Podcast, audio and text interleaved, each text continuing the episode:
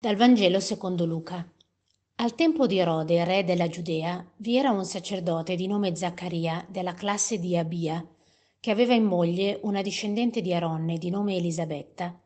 Ambedue erano giusti davanti a Dio e osservavano irreprensibili tutte le leggi e le prescrizioni del Signore. Essi non avevano figli, perché Elisabetta era sterile, e tutte e due erano avanti negli anni.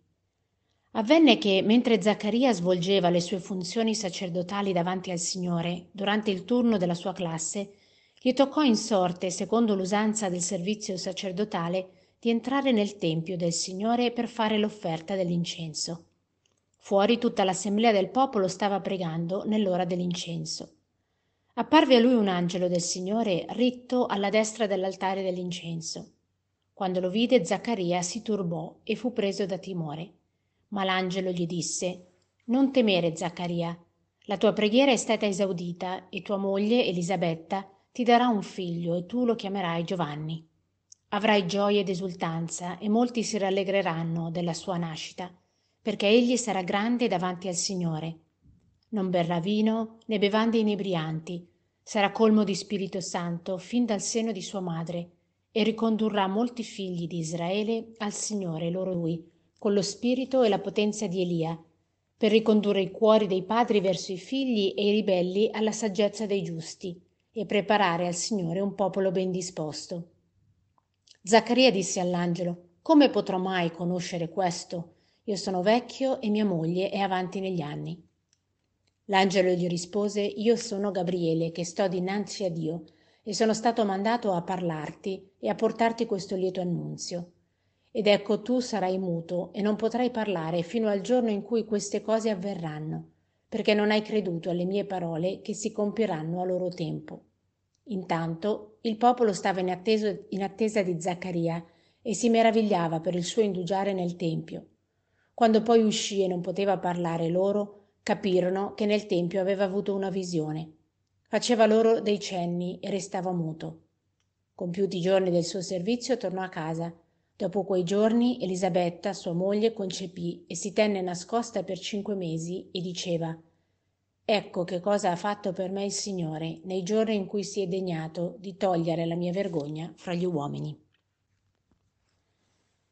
Ecco, continuiamo il nostro cammino in questa novena di Natale eh, mentre ci, per, ci prepariamo alla manifestazione eh, del Signore.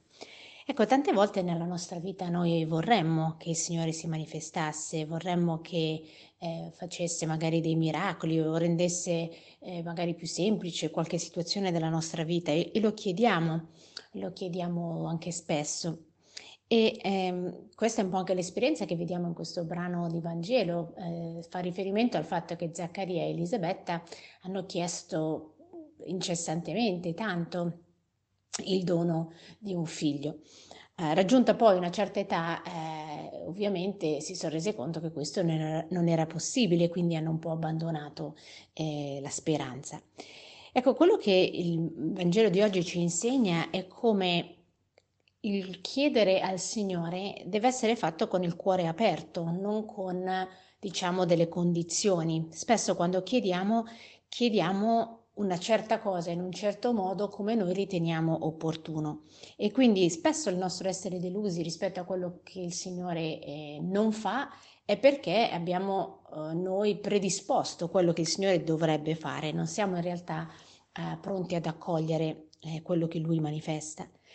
E quello che è successo in questo brano di Zaccaria ce lo rende ancora più ovvio, in questo brano del Vangelo, la, la figura di Zaccaria incredulo e noi potremmo dire, vabbè, ma poverino, eh, cioè appunto anziano, la moglie sterile e anziana, e cioè come doveva avvenire questa cosa, no? Quindi la domanda che in realtà Zaccaria fa è una domanda che io direi un po' una pretesa di capire come potrò conoscere questo è la pretesa di capire, la pretesa che eh, eh, le cose abbiano un senso e che possano effettivamente avvenire eh, in un determinato modo. È un dubbio che eh, sì, non permette eh, a Zaccaria di cogliere una dimensione diversa, il mistero dell'intervento provvidenziale di Dio che addirittura in questo caso ancora più che in altri, sospende quelle che sono le leggi naturali, diciamo, del, proprio del, della natura. E allora questo, quello che succede a Zaccaria, no? l'angelo che è appunto la manifestazione di Dio che si presenta, insomma non a tutti capiterebbe di ricevere addirittura una visione di angeli, a Zaccaria è successo, ecco questo angelo dice tu sarai muto, ma questa non è come dire una punizione, no? Visto che mi hai creduto adesso tu per punizione stai muto finché i fatti avvengono.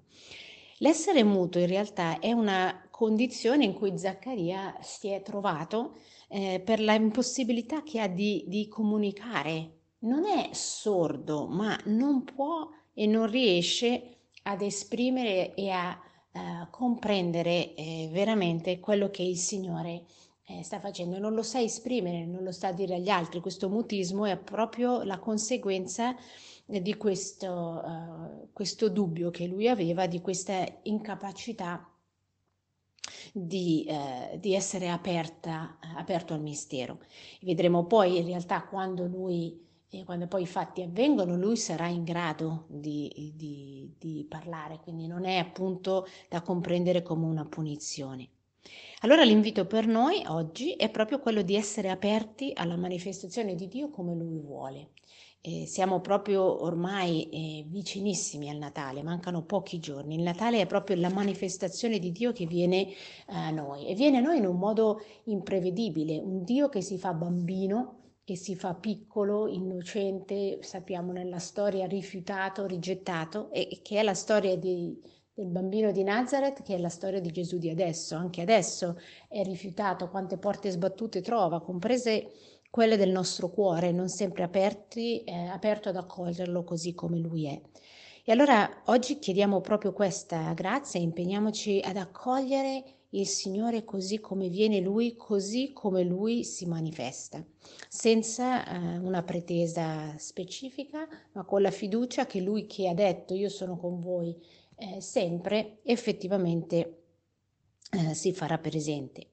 E solo così possiamo allora entrare eh, sempre di più in questo mistero appunto anche del Natale, eh, proprio con questa attesa, con questo eh, desiderio ardente di eh, vedere Lui, di incontrare Lui, così come Lui eh, si manifesterà. Eh, quindi non è una questione di comprendere secondo la logica, ma di una comprendere secondo il cuore.